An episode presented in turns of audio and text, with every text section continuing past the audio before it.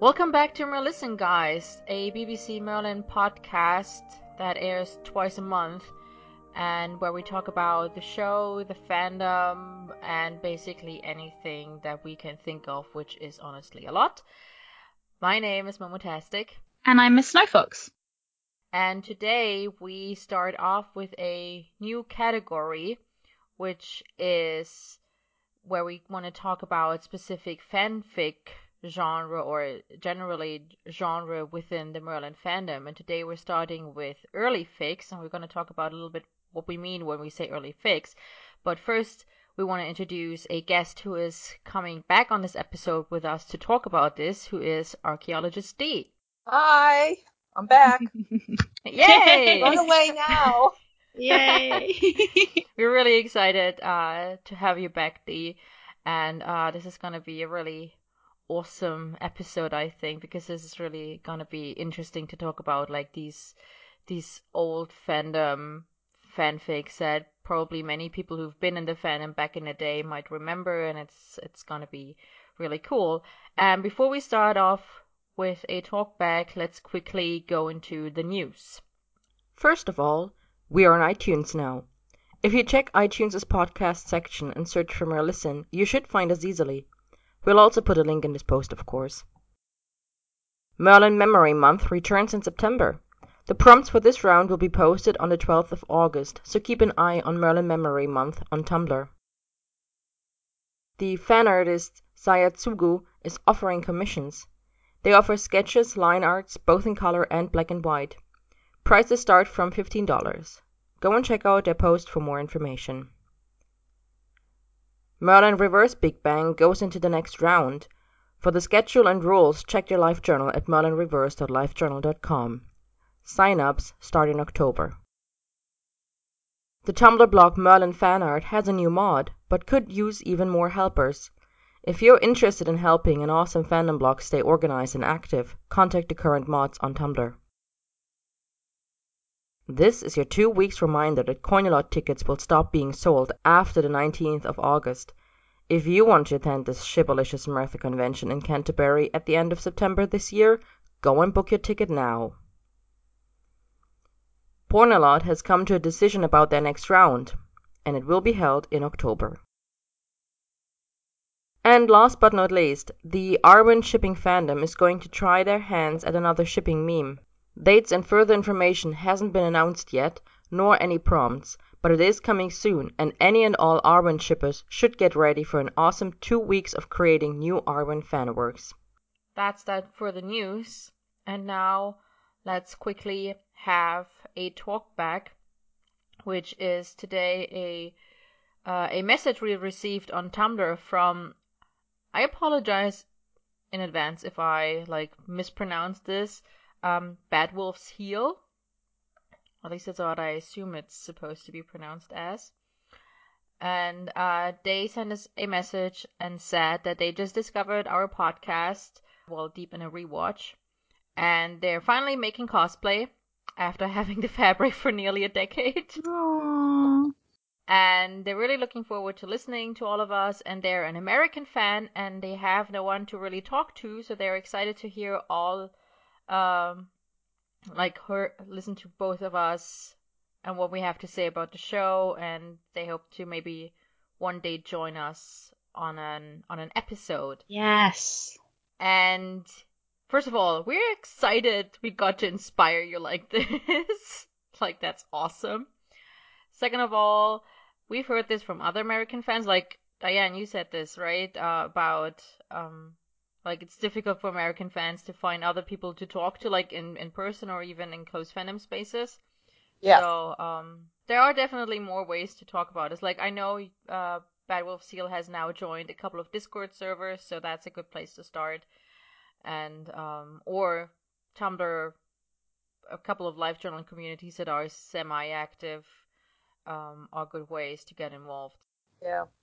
And lastly, we've already, like, since this is a message that's a couple of weeks old by now, we've already, like, talked to uh, Bad Wolf Seal about bringing them onto the show, and they will be joining us for an episode in the future, and we're looking forward to having you in a couple of weeks, so, or rather in a couple of months, because it's still a little bits away, but And like it's so it's like so amazing. But I think podcasts do kind of have that influence where you feel like there are people still enjoying fandom because I think it's really easy when it's an old fandom and I've had this experience to just be like, oh, no one cares about it anymore.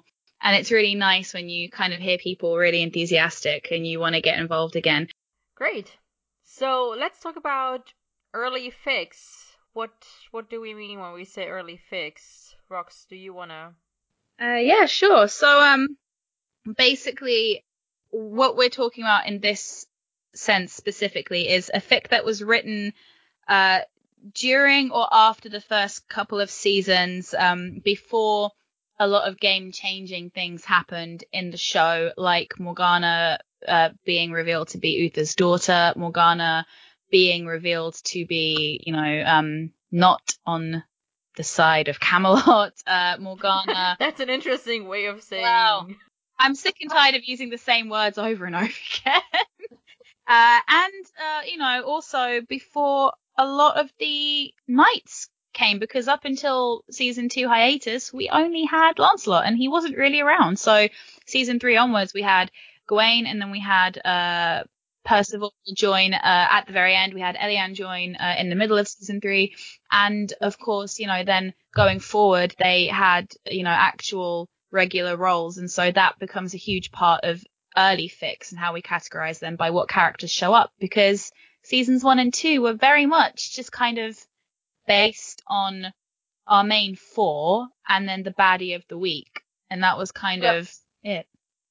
Nah, except Sir Leon shows up in. Oh, he does, yeah, yeah, yeah, yeah. two. But he's an original character. yeah. Well, I mean, yeah. But, but still, it was a knight. true. Yeah. That's true. We have. I I think the the writers were like, well, we gotta give them someone. But I feel like Sir Leon didn't become a fan favorite until like season three because he wasn't he meant to die in the last Dragon Lord and then they Yeah. and then they chose not to kill him off because they were like we kind of need a regular character around because they kept killing off all their knights and they were like oh shit. Well, So- actually, So yeah, even though we kind of at first were saying early fic, we're we're, we're categorizing it as stuff that was written during the show because of course now we are in a position where every year that goes on, the stuff that was written during the show will actually, you know, be you know, much older than stuff that was written after, whereas I kind of can't get my head around that, that now the years after the show that thick is being written is now like five years, which is just insane. But what we're talking about when I think of early fic, yeah, stuff that happened before all the game changing plot twists. So season one, season two, and the season two to three hiatus where it was just like a gold mine of stuff that you'll never see written again. so it's like glorious, like, you know, Merlin hooking up with Agravain. I will never ever get over the fact that a character. Not the season four Agravain. I dug a little bit into um live journal fandom because in 2008, like while AO3 already existed at the time, uh fandom was still mostly happening on live journal yes. um in 2008. So I I dug around a little bit there to find where fic would have been posted like back in the day. And um I found a community called Merlin Fic. The first entry in this Merlin Fic community was on the 20th of September, like the date of the airing. But the first fic entry, like the first fic posted to that community, was on the 23rd of September. okay. Um, it's a fic by um Casparus. It didn't have a title. It was Merthur, um, rated teen. It's no longer available, unfortunately.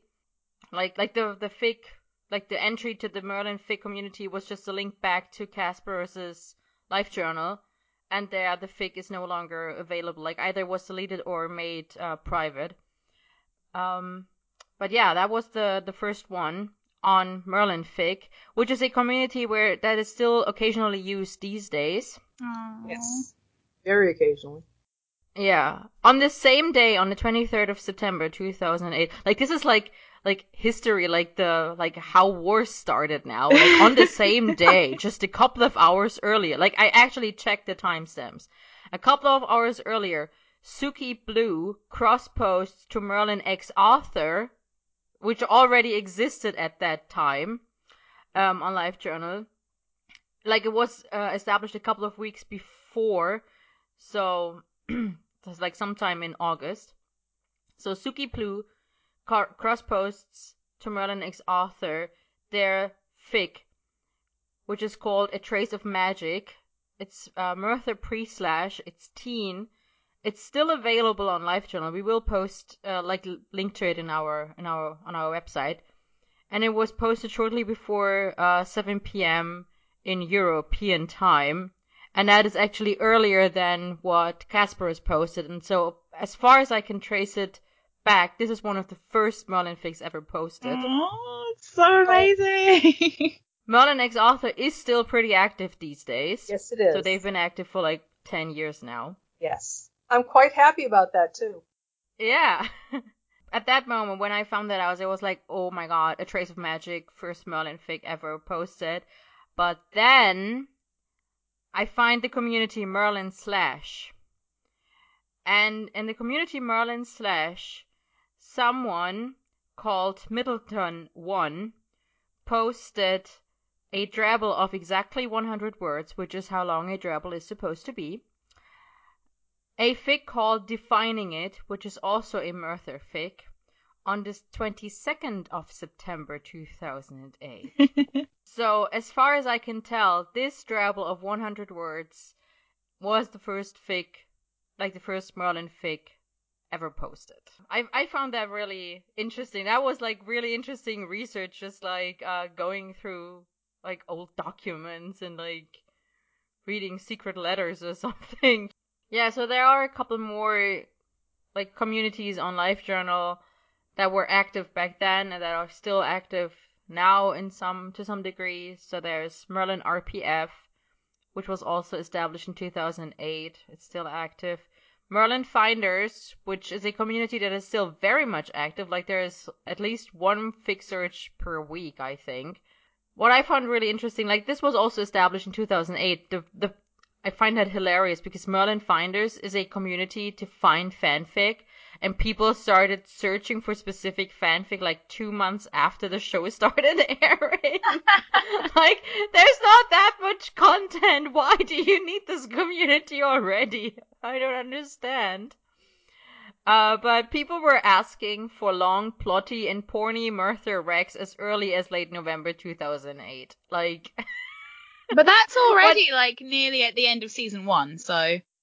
Yeah. Yes, but it's still like, what do like long plotty fic in like three months, like two months? What did they expect? How fast authors actually work?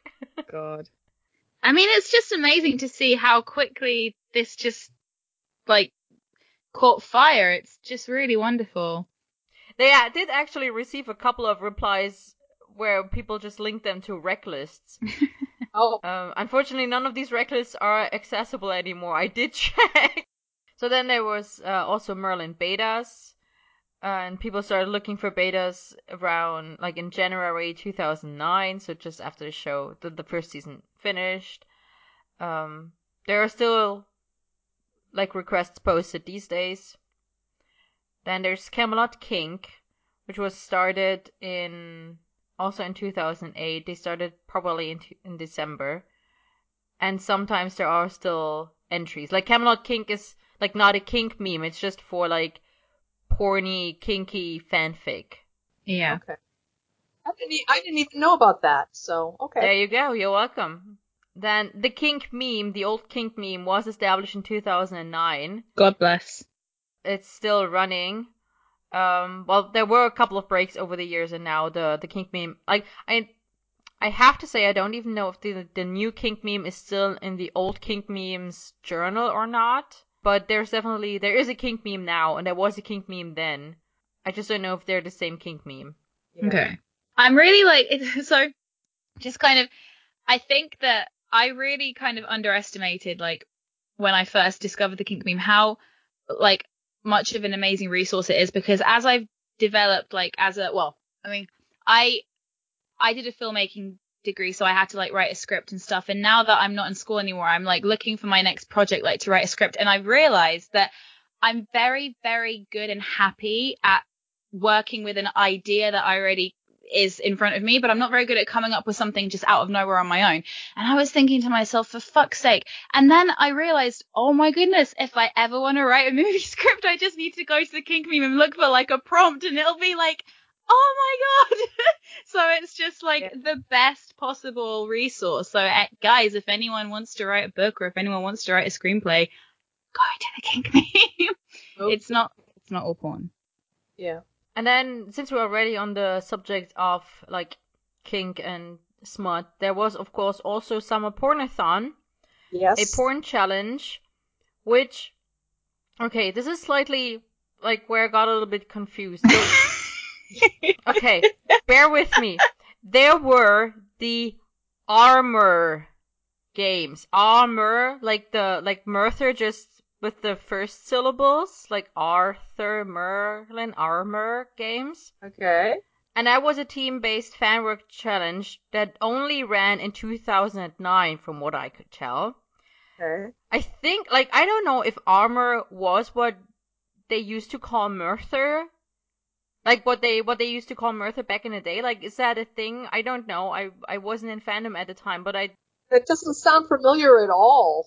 It it sounds weird. Maybe it was just maybe it was just like literally for this one thing. Maybe. The only other name, like while we're on the subject, that I ever saw Merthur being called, and it was only really on FFnet, was early, early fics when people were still finding their feet on what are we going to call this pairing. It, they would write blah blah blah. This is an Arlen slash Merthur. Yeah, so but yeah. yeah. but they would always put Arlen slash Merthur, like because they weren't sure which one to use. That was it. Like Arlen, never armor. That's just never bizarre. Never. I have to say that this entire community seemed a little cracky and uncoordinated. So I'm not like I can totally see that this would be armor just like being a crack ship name for Merthur. Anyway, Pornala, uh, Pornathon started as an extension from those armor games. Okay. And was originally, like, from what I can tell, only for Merthur shippers. And the Pornathon ran from 2009 until 2015, and then in 2016 was replaced by Pornalot, which is now run by Polo Monkey. Obviously, it's not just reduced to Merthur shippers. I did check FFnet, of course, the first fic posted to FFnet uh, was called Merlina by Blood Red Crimson Hands, also a Merthur fic with Femme Merlin, rated teen, posted on the 5th of October 2008. Oh, wow. So, still, you know, pretty early on, but not the earliest. Yeah.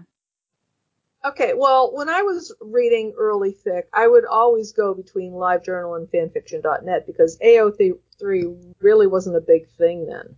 Mm, yeah. It was only after like the first season, maybe the second, that the people started putting stuff on AO3 and it became much easier to search AO3 than to dig through LiveJournal and private journals and all that other yeah. stuff. And yeah. And fanfiction.net, well, let's face it, they don't always have the best stories.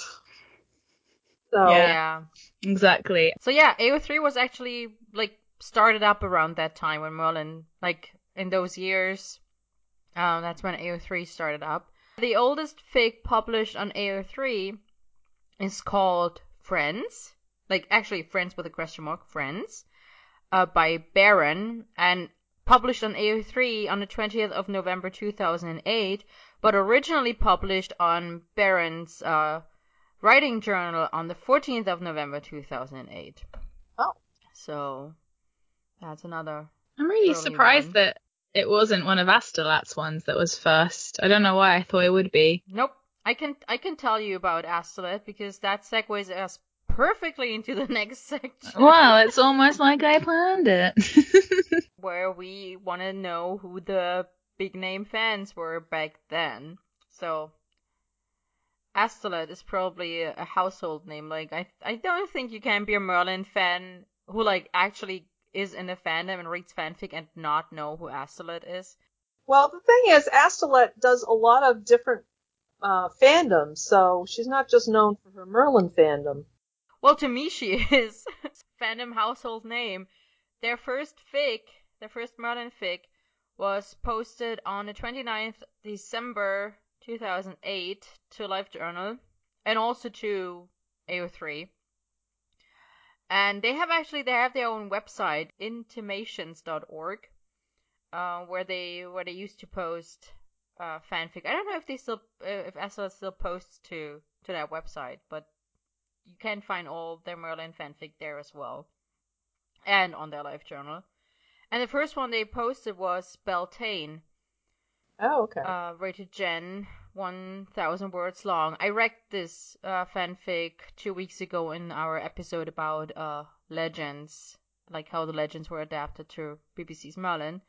And uh, this fic was later turned into a series and then podfic by Fay oh, So Astolat has 14 works on their website, intimations.org.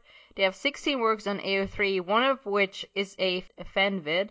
And um, there was also, and the, the other one, that's one more than what they have on their website, was posted in 2016, so relatively recent.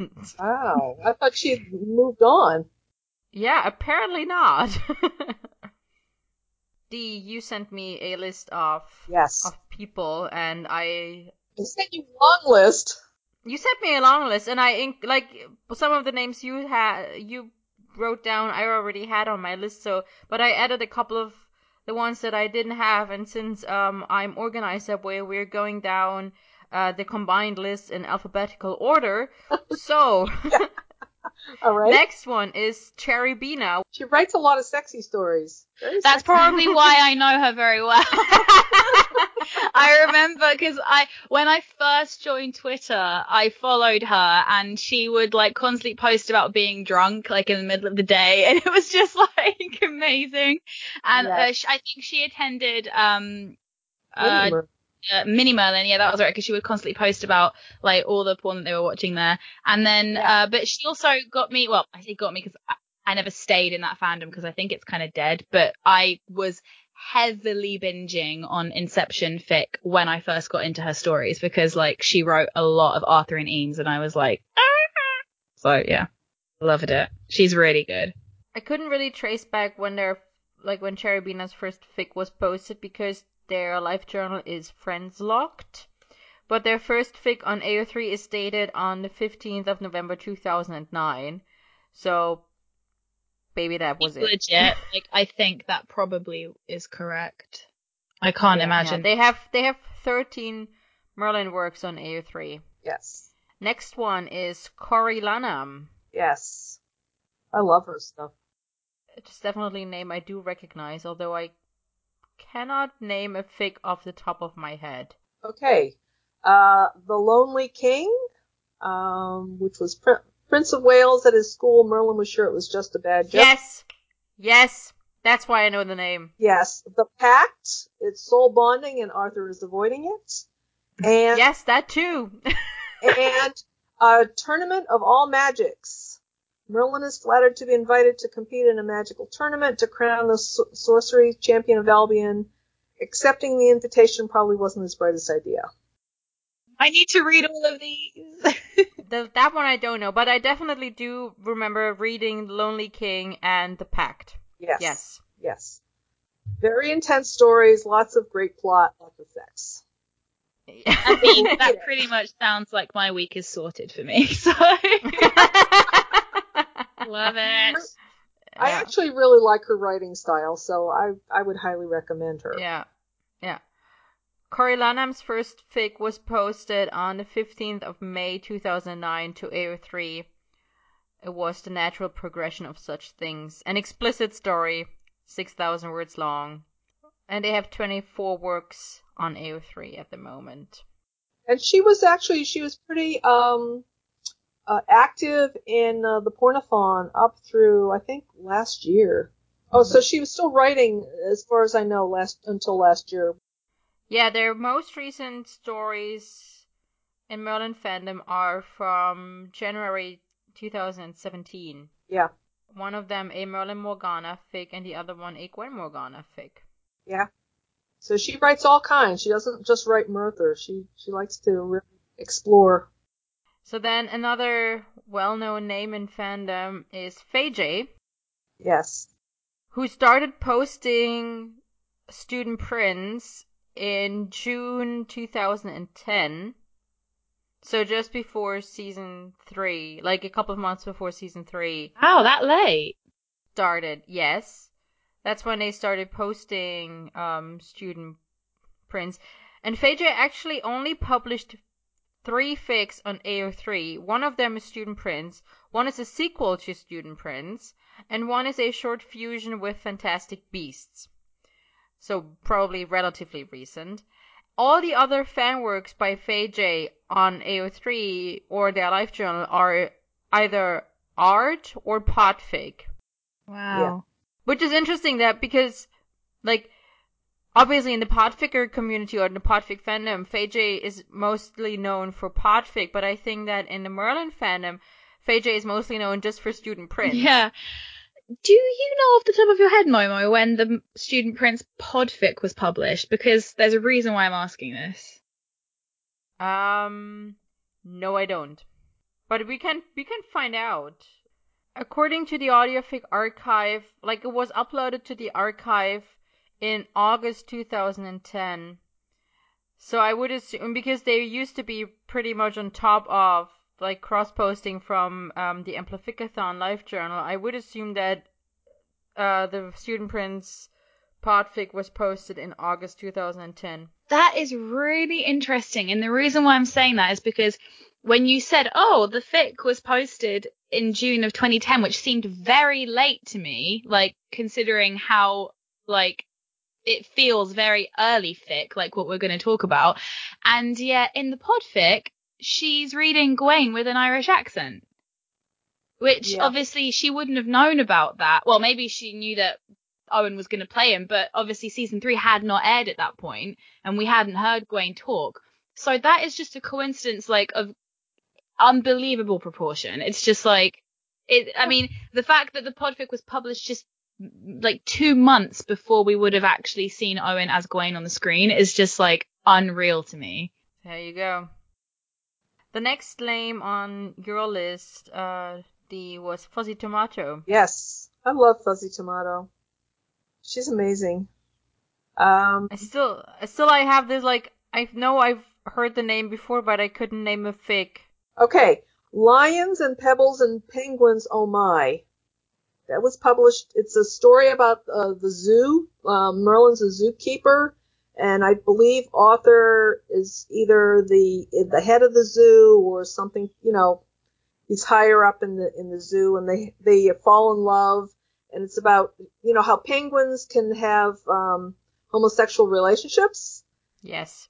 Anyway, that was in 2010. And also, she did uh, Small Town Mechanics in 2009. Um, that was about um, Arthur. Uh, his his um, car breaks down in a small town, and Merlin is the mechanic. They're both very well written, and they're fairly long, so I would I would recommend reading them. Okay, I'm just looking at their AO3 now, and I know Post-it Note Romance, Ah, which was published in Yeah. 2012, but like that's that's why I know the name, and also Spartacus and the Open Taxi Door. Yeah. I know that one as well. Yep. Well, she's been writing for a long time, but you had asked for early fics. Yeah, that's- yeah, yeah. Yes, no, that's that's right. You're absolutely right. I was just like, what works do I know from this person because I do know their their name. Yeah, she writes she writes mostly modern and but the characters are so well written. It's amazing. Yeah. I'm gonna get so many like recs from this that I hadn't read before, and I'm so happy about it. Well, quite frankly, I read just about everything that was being published at the time, so yeah. Uh, yeah. yeah. I I mean I I tried, but because this was my first fandom, I didn't really know what to look for, so I could just kind of like now I would kind of, you know, know if I'm getting into a new fandom, like, you know, AO3 and Tumblr and everything. But at the time, it was just like read anything. And I probably read a lot of stuff I shouldn't have been reading and didn't read a lot of stuff I should have been reading. So I've, I haven't, I haven't read a lot of these, I'm afraid. Uh, yeah. So I'm really excited to just like w- w- once we hang up, I'm just gonna like go and read loads of them. So I'm really excited. Then there's uh, Giselle Slash. Their first fic was posted on Live Journal in January 2010. Okay. Uh, it still counts. Yeah. That definitely counts. It's uh, the wounds underneath. They only have like 11 works on LiveJournal and Dreamwidth, which probably more, but their tagging system is pretty inconsistent, so it's hard to track all of them down unless you want to go through the entire journal.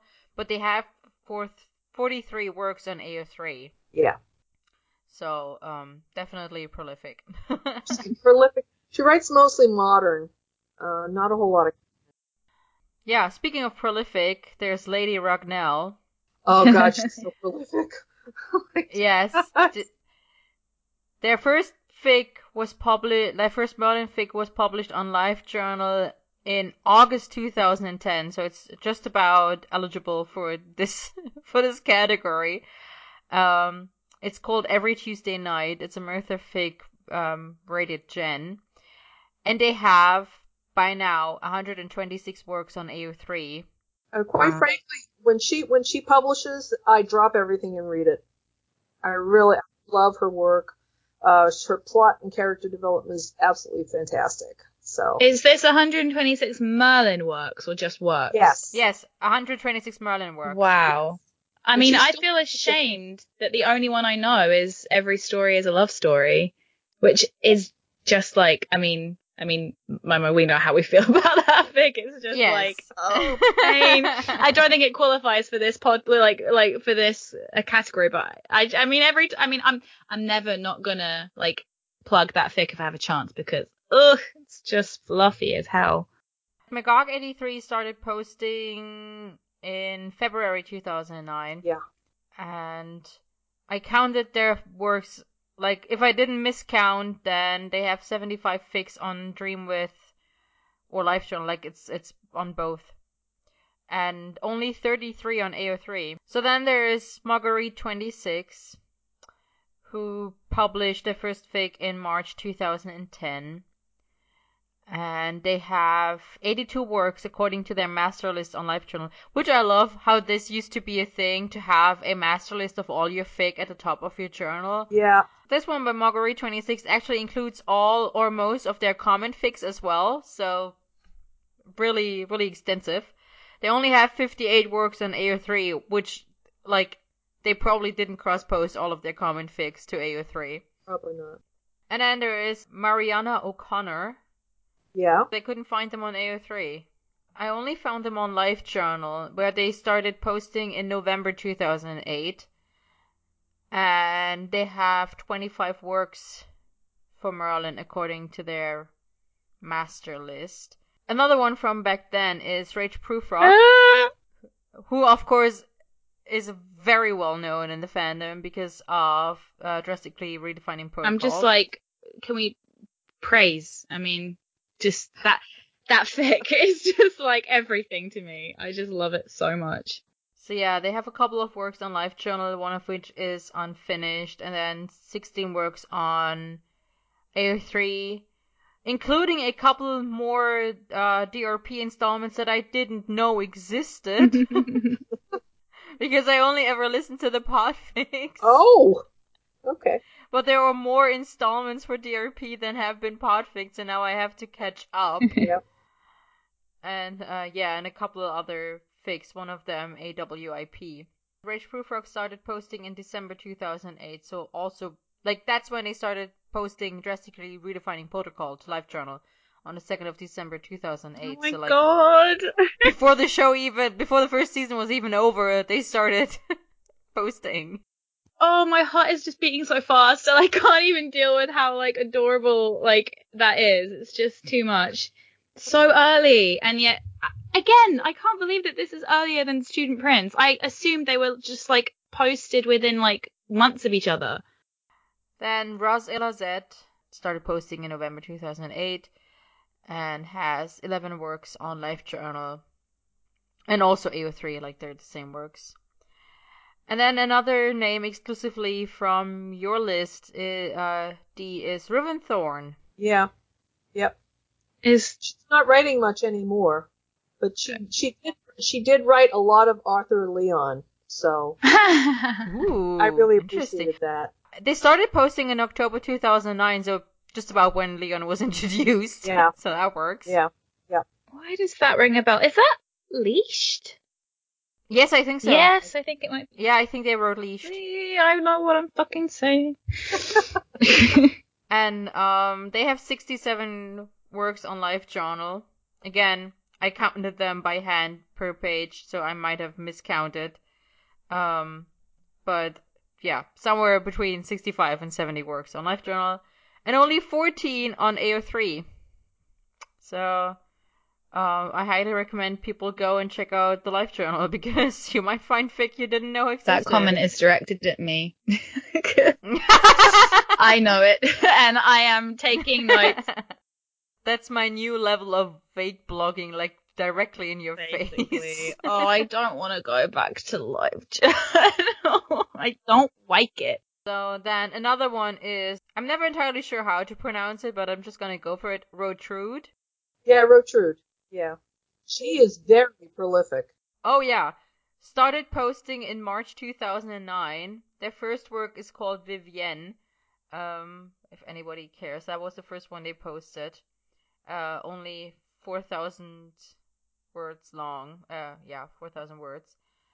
And they have now 156 fics on LiveJournal. Again, unless I miscounted. and 136 on AO3. Yes. And she she really does a lot of plot development, a lot of characterization. Her history is amazing, actually. When she does, because she does a lot of historical and modern uh, stories, and I go and research it after I've read it because she must do a lot of research ahead of time because it's really well done. I don't think I've read anything by this Okay. author. I need to go and Uh, check it out. Read Icebreaker. Okay. It's amazing. Uh, Merlin is a well, it's a little bit later than what we're talking about now, but uh, Merlin is out on one of the North Sea um, oil rigs, and he's in char- he's the engineer in charge. And author is there as a uh, roustabout. He's uh, one of the lowly guys, but he's actually the son of the head of the company, but he's trying to work his way up. And so they have a affair and everything. It's really wonderfully done. Oh, okay. Yeah, so I Uh, would recommend yeah. I mean, he, I mean, you already had me with like historical, so I'm definitely. That's a lot of historical stuff. good. A lot of And Rotrude still posts regularly these days. Like they just posted, like started posting a uh, WIP recently that updated like last weekend. So yeah, she's been posting. She's been posting forever, and they're pretty long stories, most of them. yeah, yes. So next one is Separate, ah. Oh. Yep. who published their first Merlin fic in January 2009. Yes. and they have 13 fics up on LiveJournal, from what I can tell, plus a couple of snippets and headcanons here and there, and 12 on AO3, but I might have just miscounted on Dreamwidth or LiveJournal, to be honest, so. Or there's just generally one that they didn't cross post, who knows. Best go and check it all out for I yourself. love Separatist so much. Love her stories. I mean, Just- job orientation was fantastic, and the and the sequel to it was just absolutely wonderful. One of my favorites um, by Separis is Privileges of Rank, which is one of the first ones I I properly read in this fandom. So, but I have I remember I have listened to Job Orientation. I just don't remember anything about it, but I have listened to it once upon a time. That's about all of which I remember. That Merlin builds a tower because that's in the in the summary. Yes, it's in the summary. He builds a tower, and Arthur is not happy about it. So, And he, all I remember is he's climbing. Arthur is climbing the stairs in his armor, and he's really unhappy about that. And he's really, and he's really unhappy that Merlin has built a tower to keep away from him. Is what he's thinking about. But- I mean, Truth is a Whisperer is just one of my favorite Merlin fics like ever. I just love it so much. Next name on the list is Silic, who posted their first fic in December 2008 and has eight works on LiveJournal and only seven on AO3. And yet, like, there are so few works, and yet Silic is a name that I think of when I think of people who wrote Mhm. Merlin fic. Yes. Yeah.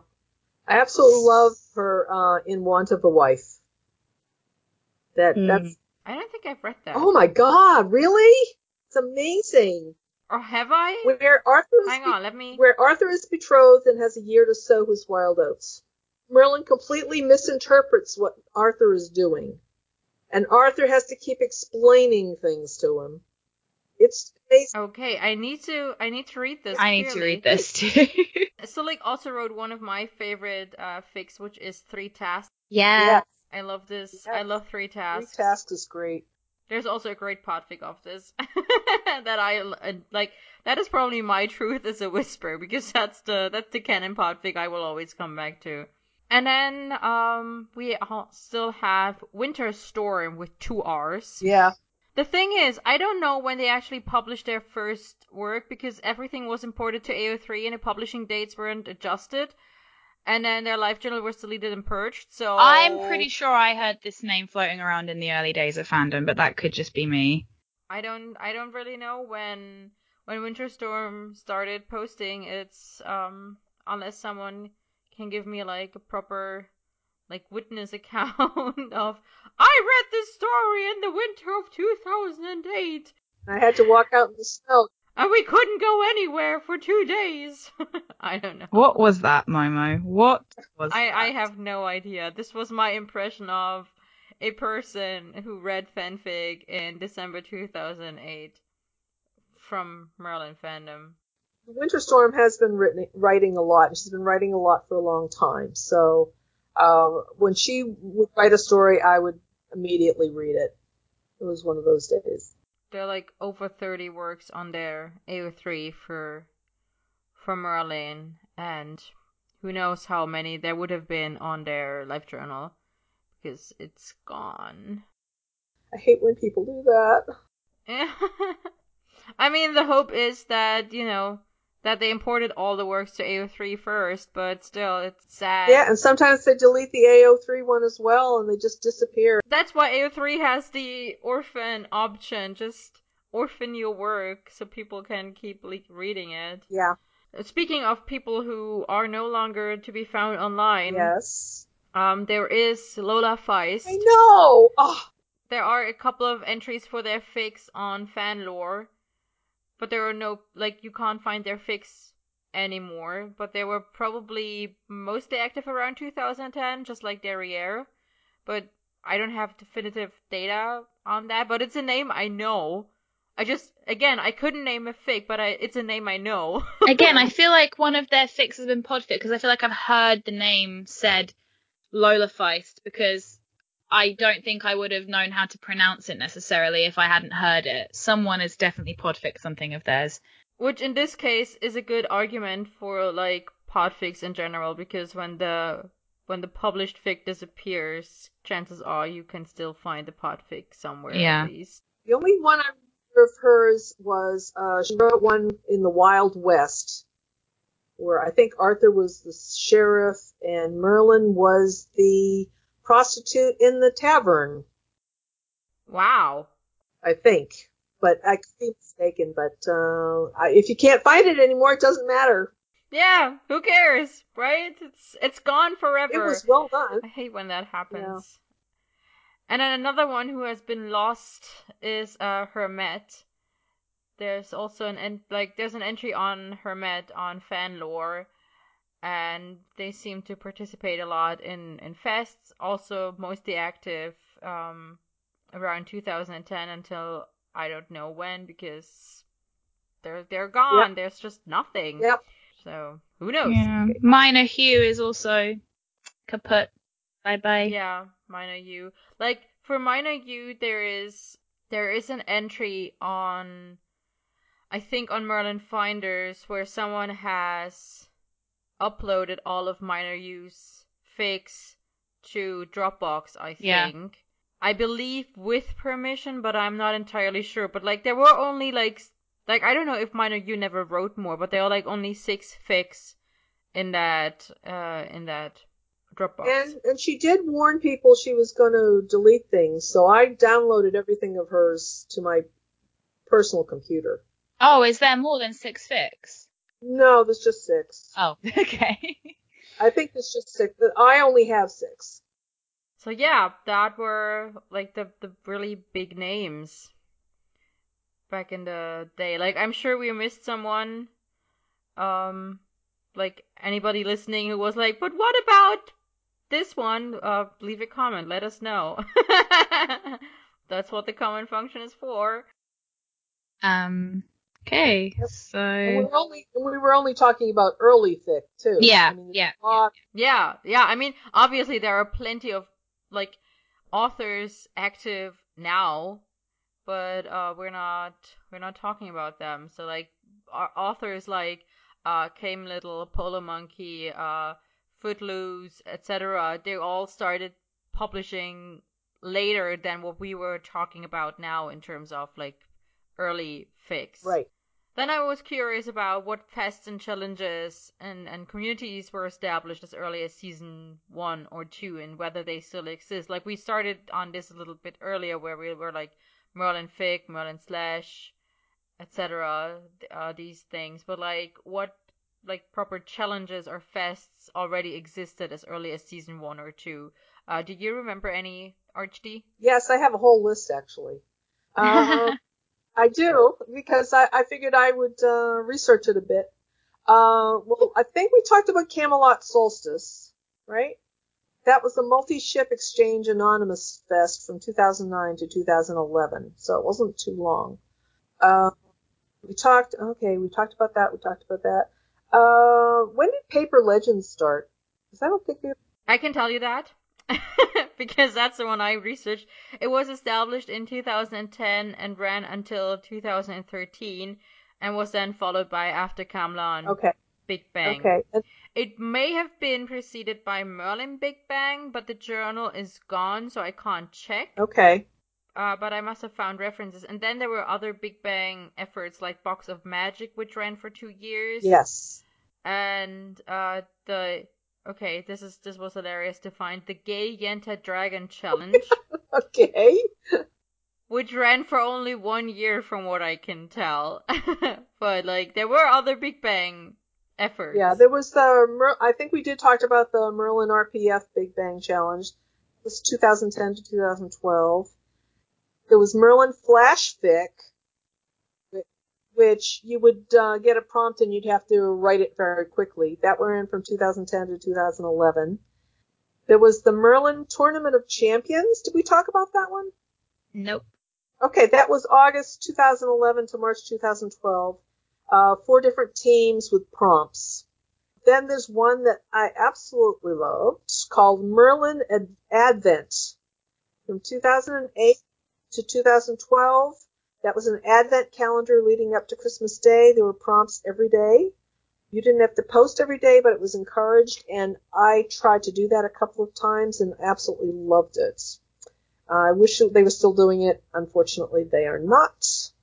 Then there was uh, Merlin Fic we talked about, um, but there were a lot of fests. There was. eh, yeah i have i have a couple more actually Oh, you have more. Okay.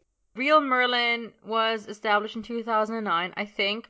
I can't really check because the mod of the original Real Merlin has deleted almost every post in the com. Um, but I did find entries like um, elsewhere that go back as far as 2009. So yeah, then there's also Merlin Holidays, which started in 2010, and Merlin Santa, a Secret Santa exchange from 2008 to 2010. So, um, you already uh, touched on this a little bit, like how you wished Merlin Advent were still a thing, for example. But like, are there other like fests or challenges that you wish still existed that don't anymore? Um, well, actually, most of them morphed into something else. I love the Paper Legends is now after Camlann. Um, so that's still going on. Um, but not not really because I think there's a there's quite a few fests still going on. I like the like just looking back at it. Like I wasn't participating at the time, but like Merlin Santa uh, looked like something that could have been fun. Um, like I know we have now Winter Nights and we have Merlin Holidays, and there were Secret Santa efforts on Tumblr. Plus, we have about a million other things throughout the year, but that was pretty cool. Like just the um like this proper Secret Santa exchange. Like I don't think we really have something like that anymore. Like except for like Winter Nights or Merlin Holidays, which is sort of like that, I think. I I don't participate because I'm usually traveling at that time. yeah, I don't I don't participate because I usually write like I have been writing my own Christmas stuff these last couple of years. Um, and then also other things at the time, so I just uh, I didn't want to put myself under that pressure. Mm-hmm. Yeah. And then there was a com that ran for about two years called Merlin Gifts, where you could post fan works that were created as birthday presents for other fandom people. Oh yeah. And I just I I think that's such a cute idea, and it's it's a it's a little bit sad that it didn't catch on more because like it's really sweet, honestly. Uh, that that was also going on without the the com though, because uh, I know a lot of people will write, would in those days write um, gifts for different people if they knew what their birthday was coming up. What I'm interested in, like after now we talked about all of these like BNFs and where we went to find fakes and so on and so forth, like that's the thing that that's really interesting. Like that's the the thing that Rox and I talk about a lot when we actually talk about early fics is like what tropes or characterizations were common back then. Like what how can you tell that a fic is a early fic? Like one of the indicators of course is like the Knights of the Round Table are side characters or like even though they haven't been introduced, like like you will know that if a character is called Gawain instead of Gwaine, then this must have been written pre season three before Gwaine as a character was introduced. One of the big things was that everyone assumed there was going to be a golden age. Yes. Yeah. yeah. Roxas I'm just like, like... I don't. Oh. no.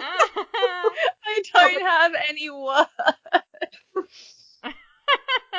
Honestly, in the early days, everyone assumed like season four or season five that it was going to be the golden age. It was going to be lots of epic, you know, uh, uh, quests, and it it would all be wonderful, and everything would be golden. And obviously, it was not. Um, yeah, Morgana would never turn evil, obviously. Right. Morgana was was much nicer. Um, when you may think that maybe even Gwen wasn't going to be queen, or you know she was going to go off with Lancelot, because that was actually possible until Lancelot died. So back in the day, um, everyone, of course, wanted to know what the magical reveal was going to be like, mm-hmm. and a lot of people assumed it was going to be happy. Mm.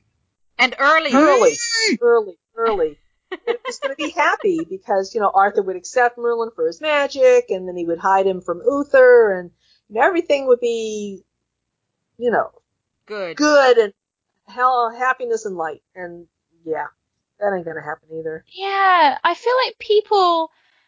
It's weird because I do remember that. I mean, there were some people that were looking at it, like myself, that were looking at it a bit, yeah. bit more realistically, like, and I I find it, I don't know if it was just such like sheer power of will that people were like, not that they were thinking that a magic re- reveal was going to happen because I did too, but that they were yeah. thinking that it was going to be happy. When I wrote my fic, and I wrote my fic in the interim between seasons two and three, and I legitimately wrote it even then with like a horrible outcome after which Merlin tries to commit suicide because yeah. I was like, this is not like this is how it would happen, you guys. what are you thinking? Did you yeah. think that he was just gonna like I don't yeah. know what they were thinking. I noticed uh, in back in the day there were more kinky stories and lots of sex. Oh, really? Yeah, I thought I thought there was a lot more sexy stories then than now. It now it tends to be more plot development and characterization. I Oh, that's, just, that's just my personal opinion. Um, Yeah, I think may- maybe that had something to do with the kink meme still being quite like like used Yeah. quite a lot. Maybe I yeah, don't know, maybe, maybe. or just um yeah. But I yeah I feel like I feel like that's probably true, but I don't know Yeah. if that I don't know. Yeah. I don't hmm. know. We'll have to do research on that. Oh, what a shame.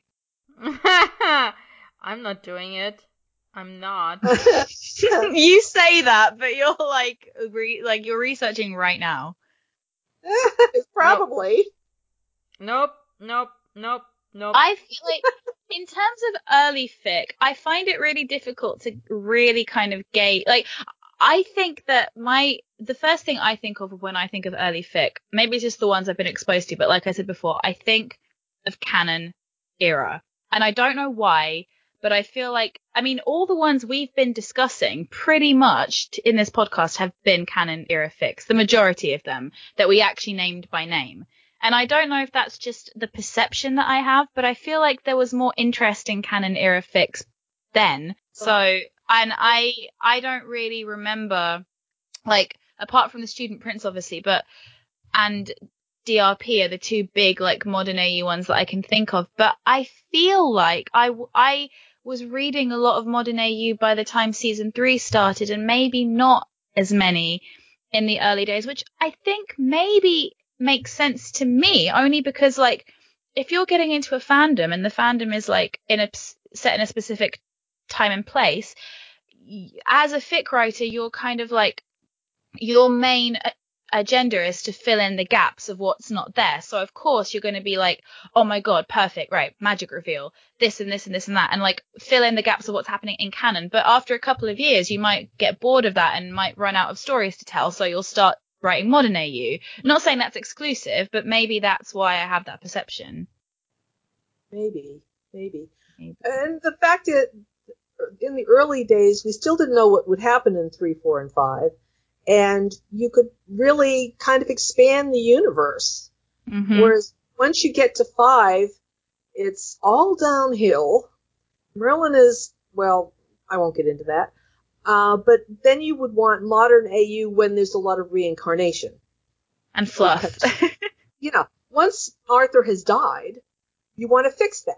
So you have reincarnation, or you find some way to fix the last episode so that it goes the way you think it should go rather than the way it actually did. yeah. So, uh, but there were a lot of modern AUs early on, but I tended to, I tend to agree with you, Rox, that, uh, it was mostly canon because of that. Yeah. Because there was lots of gaps to fill. And also you have already source material that's full of lore that you can use to like you know like uh, like we said all of these ones that kind of have all the knights in there or you know Beltane or things like that like things that you can take from the actual history or the actual legends and infuse. And it's and of course we forget that as the show went on they the the writers themselves started to use a lot of legend characters and legend lore more maybe than they had in seasons one and two. I mean, they had characters and stuff, and they had like you know the Morte d'Arthur, like you know that kind of thing happening. But like they, I feel like it wasn't until the later seasons, and obviously season five just like accelerated, you know, all of that. So there's probably less kind of interest in writing about the legend because they're already doing it. Whereas like in the early ones, you kind of want to, and also of course, seasons one, two were very like I've kind of described them not as cracky, but season five is like a poor man's Game of Thrones. So it's like they're already trying to be really like historically kind of like in that vein, whereas season one is just like crack. So it's like you want to kind of bring it, like kind of bring it down a bit and make it a bit more serious, which is I feel like what a lot of the canon fics were doing at that time, just trying to make it a bit more grounded. Yeah. And even like I don't remember many like I say remember, I didn't actually read fic while the show was running, but like now that I've read fics that were written during season one, two, three, um, like when I think of modern AUs, things that come to mind are, like you said, Student Prince, uh, Defenders of the Realm, drastically redefining protocol. Then I just thought of Not in This Land Alone. And they are all stories that are either actual reincarnation stories or just like royal modern royal AUs. Like they were still trying to like keep with the themes of the show just in a modern setting. Yeah. You know. Absolutely. So like um that's that's really interesting that, you know, even when modern AUs were written um back then, they still all had the the themes of of this thing where it's relatable to the show. Like magic might be secret or even illegal, or you know, Arthur will be a prince or the king. Merlin will be someone else, not royal. you know. Um, so I find that I find that yeah. interesting. But even in like, I can't remember when Two Weeks Notice was published, but it's still like while the show was airing. I don't think it was like seasons four and five, definitely. And I think like even in something like that, which has nothing to do with the show, it's based on a movie, but it's like still what I loved about that fic, and I think this is what I put in my original comment to the podfic around to the author. I was like, it's incredible how it's still the movie, but it's still the show. Like the fact that when they meet, like Merlin pushes Arthur out of the way of a oncoming vehicle, or like the fact that Arthur's phone is called Excalibur and Merlin takes it and throws it in the lake because Arthur won't stop answering it while they're talking, or like, you know, things like that, that I just, you know, when authors do that in their modern AUs, I'll be honest, I've said this a million times, you know, it's very shameful. I'm very out of touch with Merlin fic post finale because it was just too much for me to like read Merlin fic at that time. So I stopped and haven't really done much of it since. So I only really go back to these old fics. But do they still really do those fun things where they're still making it very much like what the show is, or was that kind of an early fic thing, even in modern AUs? Uh, I think that was more of an early fic thing. Yes. Uh, it honestly, the the stories were hopeful in the early couple of years. Uh, Hmm. Once you get post five, there's no hope left. He's dead. you know, what are you gonna Oh. do? You gotta fix it. So, you, before you have hope, now you've got to fix it. So it's like, uh, By the way, Two Weeks Notice was published in March 2009. Wow. Okay, so that is nice and early then. Yeah, perfect. yes, nice and early. So Oh kind yeah. and, and fun. Yeah. Yeah, exactly. And it's just like I said, it is perfect. Like it is like even even they even have a scene lifted straight from Labyrinth of Gedref where Merlin tries to get Arthur to eat tofu and he's like, Is this chicken? It's very like it has a completely different texture and like I'm Yeah. smiling just thinking about it because it's like I I love those little moments and it's that for me is what fan fiction is about. Like I get taking characters and completely doing your own thing 1000%. But for me, the, the fun, exciting thing about fan fiction is like finding those Easter eggs of what you already have watched. And I love that. I think it's like the funnest thing about fan fiction. Like in, um, Every Story is a Love Story, which I think is a little bit later than what we're talking about. But the fact that like all of the titles of Merlin's books are like episode titles of Merlin, and it's just like the best thing ever. That's why I'm in the MCU fra- like fandom. I love Easter eggs. Like you know, I'm not going to complain about it ever. So it's like it's just the best experience. Every Story is a Love Story was March 2012. Yeah, much later, but but that's probably why I liked it because it I it gave me that feeling of old old kind of fic. I definitely and like you said, it's uh it's like you said, Archie. I never thought about it that way. It is hopeful. Like that fic is so like charming, and they're not fighting, and they're not horrible to each other, and it's like that is what I absolutely love about reading fic like that. And yeah, I haven't read a lot of post five fic, but it's um yeah. Just I feel like when when five ended, I was much more prone to going back and read or or I had like this um I didn't want to read modern AU because I didn't want to read about the outcome of five because I didn't want to have to deal with what happened in the finale. What I wanted people to be writing about was okay, imagine that season five never existed and we carry on with canon. Let's just all read about them being adorable and in love by the firelight in Arthur's chambers, in love, eating cheese and grapes. That's all I want to read about at this point. So that that brings up then my next question, which would have been if you still like either of you, myself included, go back to reading fics from that time and why. But I guess that answers that because they're hopeful. and they're so well. I'll I'll read something so well written many times. So if if it's a good fic, I'm going to read it whether it's from 2009 or 2017.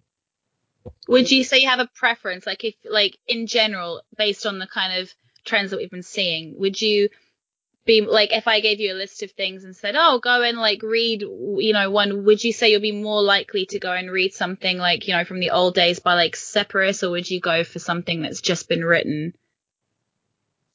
Um, actually, I've noticed more recently that the themes tend to get more hopeful again now that Okay. we're far enough away from the uh, finale that people have kind of processed it Yeah, so many years. so many years ago. Um, so people are starting to write fluffy things again and things that are um, more plot driven. They're still more plot driven, um, but they tend to be more hopeful than they used to be uh, during that dark time, the dark times. Um, so I would read something recent. I would tend to avoid the post uh, season five it, time period and either do something early, early, or recent Yeah, when things are more hopeful. gosh. I mean, that was just But yeah. if you're in an angst, if you're in an angsty mood, then you go and read something really angsty from you know 2012 or 15 or whatever. I don't like angst. What are you talking about? I think a trend I've like might just be my imagination, or maybe there's actually truth to it, but like all of this is just like subjective observation that we're doing here, so whatever. Uh, but I feel like fics written in the early days, or at least during, like while the show was still airing, are um like even modern AUs are closer to the characterization on the show than now. Like the further away we get from the show, the more the characters will be different from how they were on the show.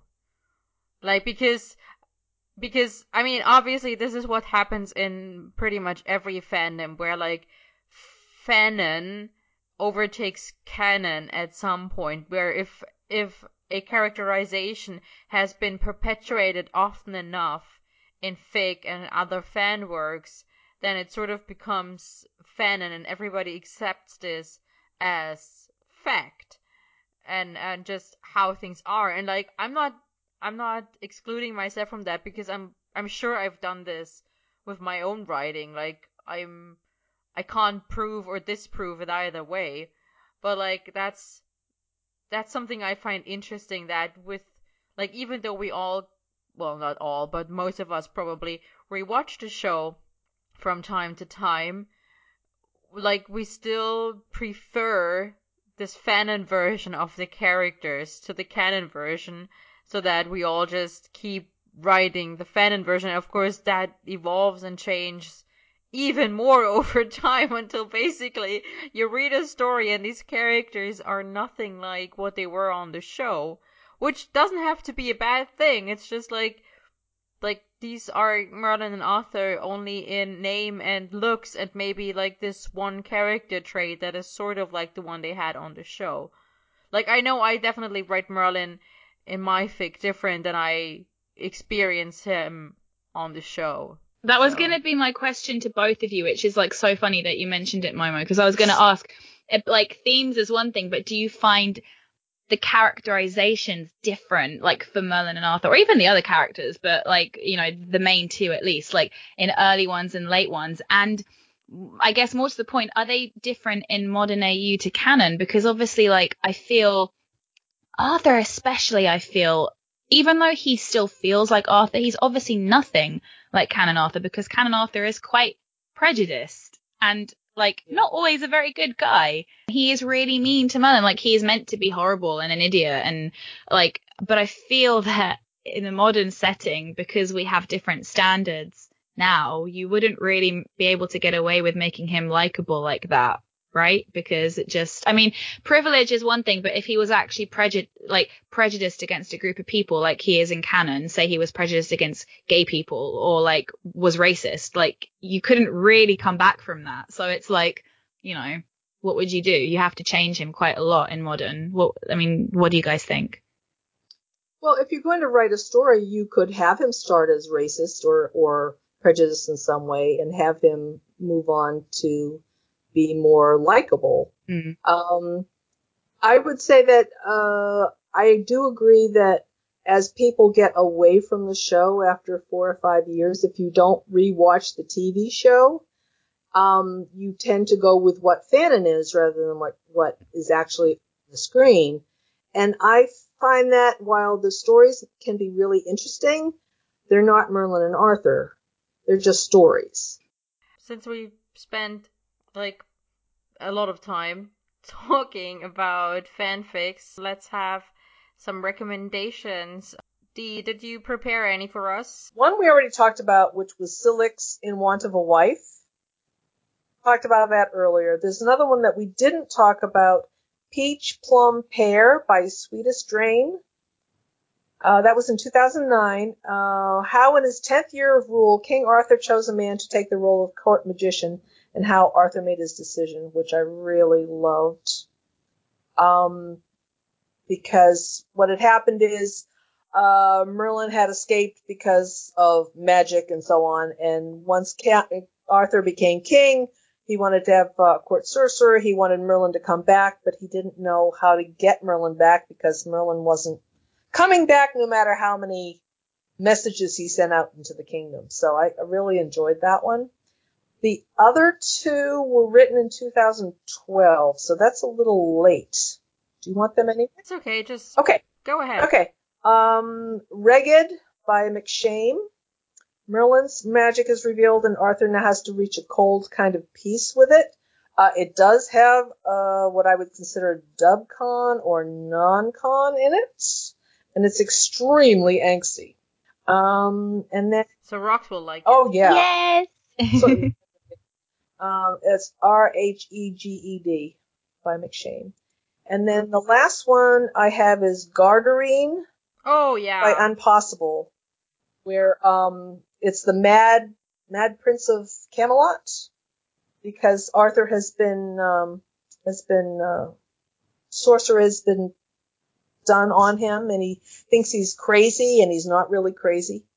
Um and Merlin tries to stop it. But again, that's very dubcon non-con. There's pieces in that. yeah, Merlin Merlin is given to him as a slave, Yes. isn't he? Yes. Yeah. Yeah. Yeah. There's a there's a podfic by Birdie seven two seven two, I think is their is their name. So yeah.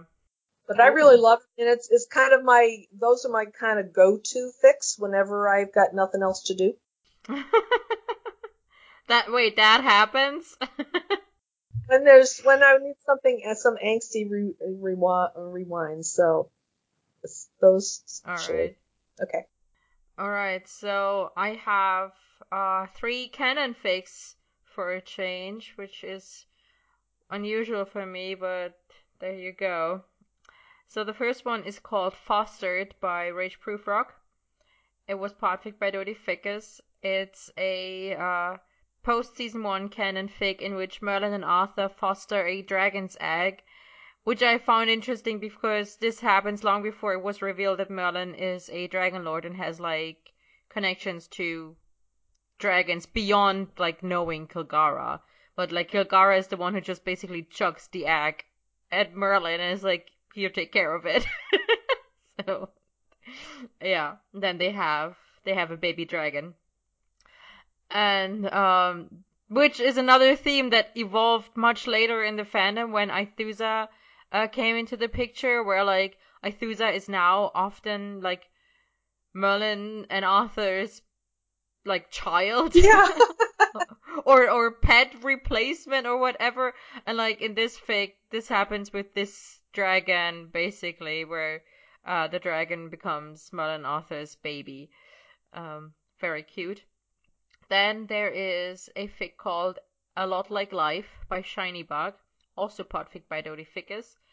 And it must have been written after or during season one because there are references to Sir Percival, but no specifics about like canon Percival, like just a generic Percival.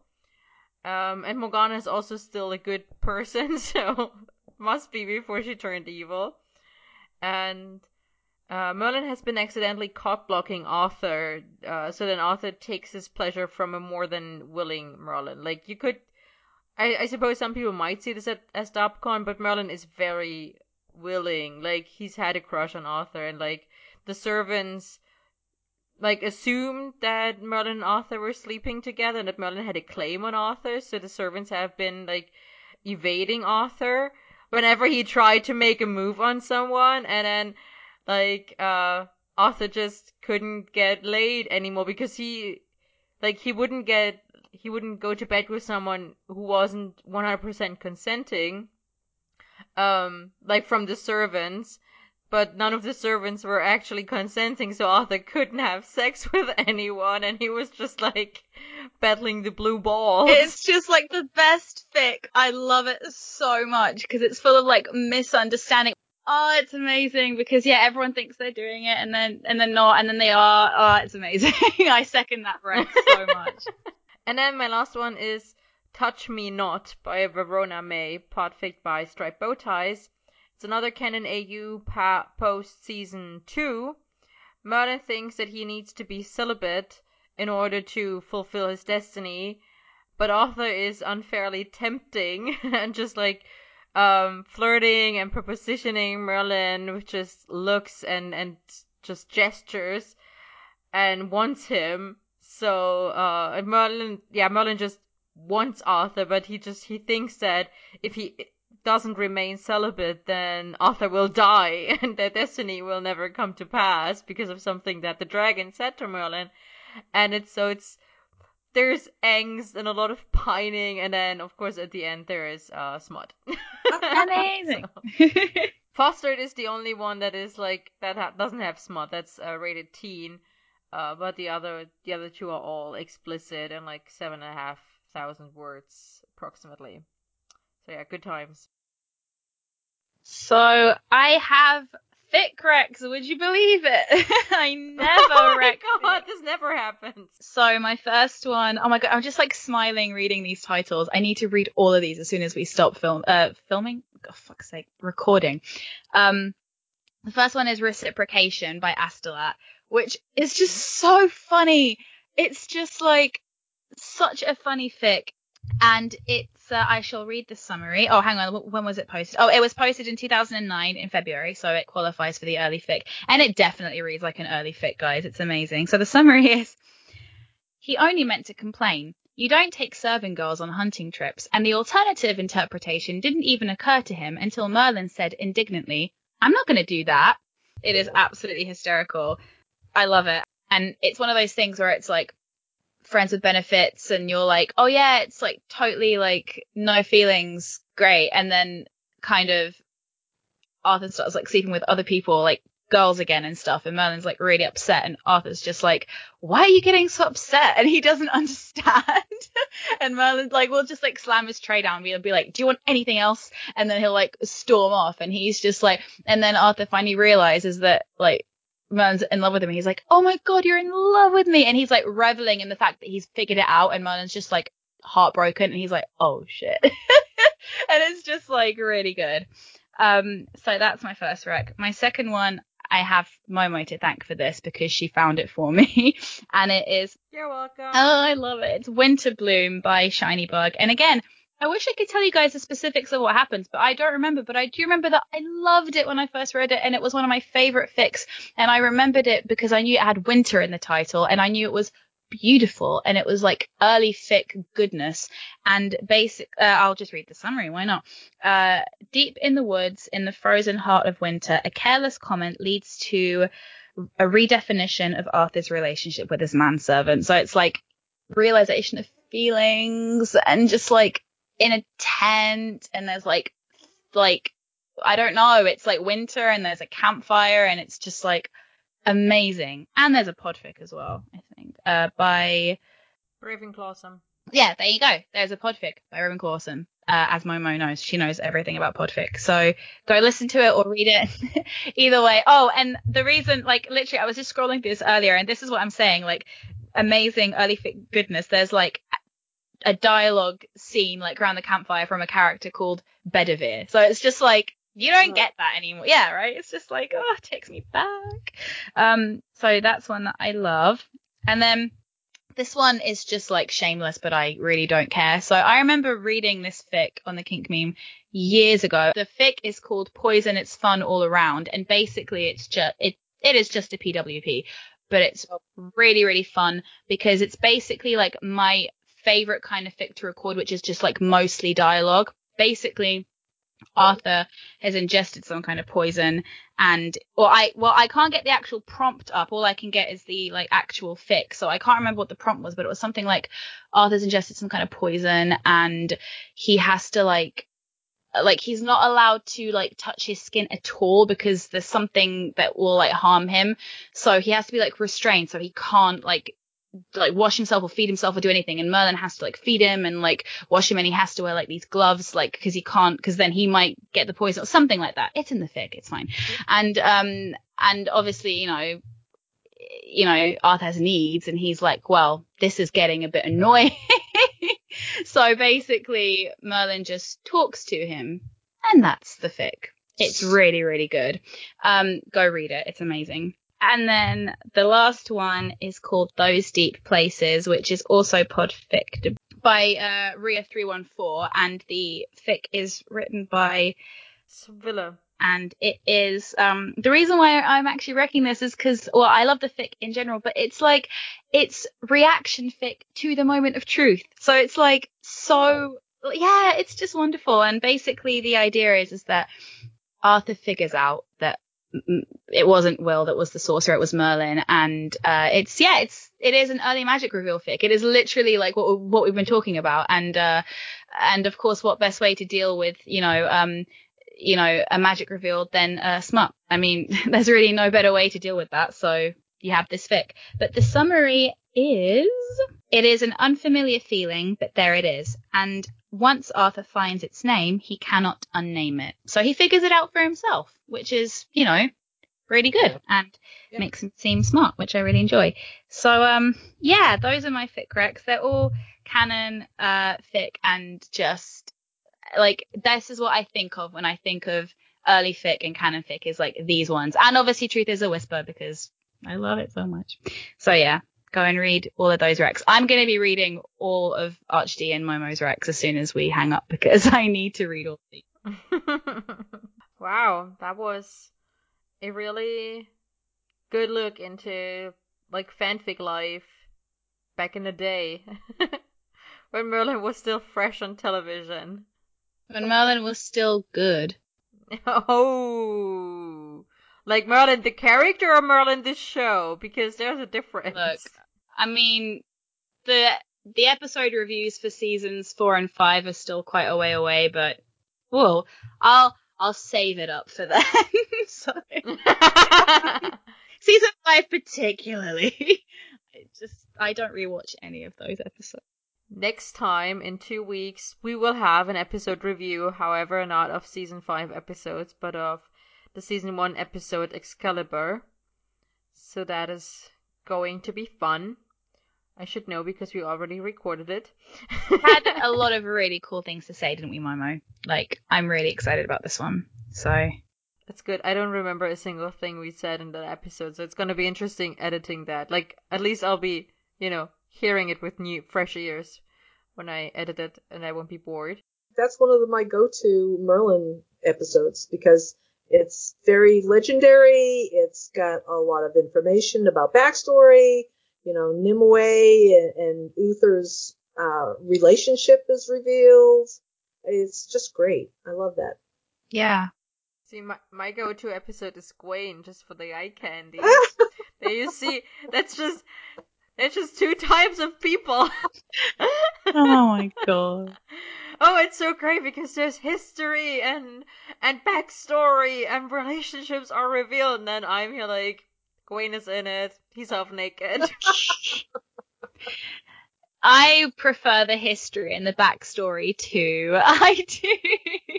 That's fine. Thank you guys for bearing with us. But yeah, I think it's been interesting and it was like I find it interesting to take a look at like fandom history in in all shapes and forms. So I think that was that was great and I'm really glad that we got uh, archaeologist D to be a guest on this episode. Thank you again for coming back. Thank you. It was fun. Come back Good. anytime. anytime. Yeah, Okay. we're happy to have you whenever you want to come back. And I think that concludes us for this week. I'm Omotastic, And I'm Miss Snowfox. and our guest was archaeologist D. Bye. Bye, guys.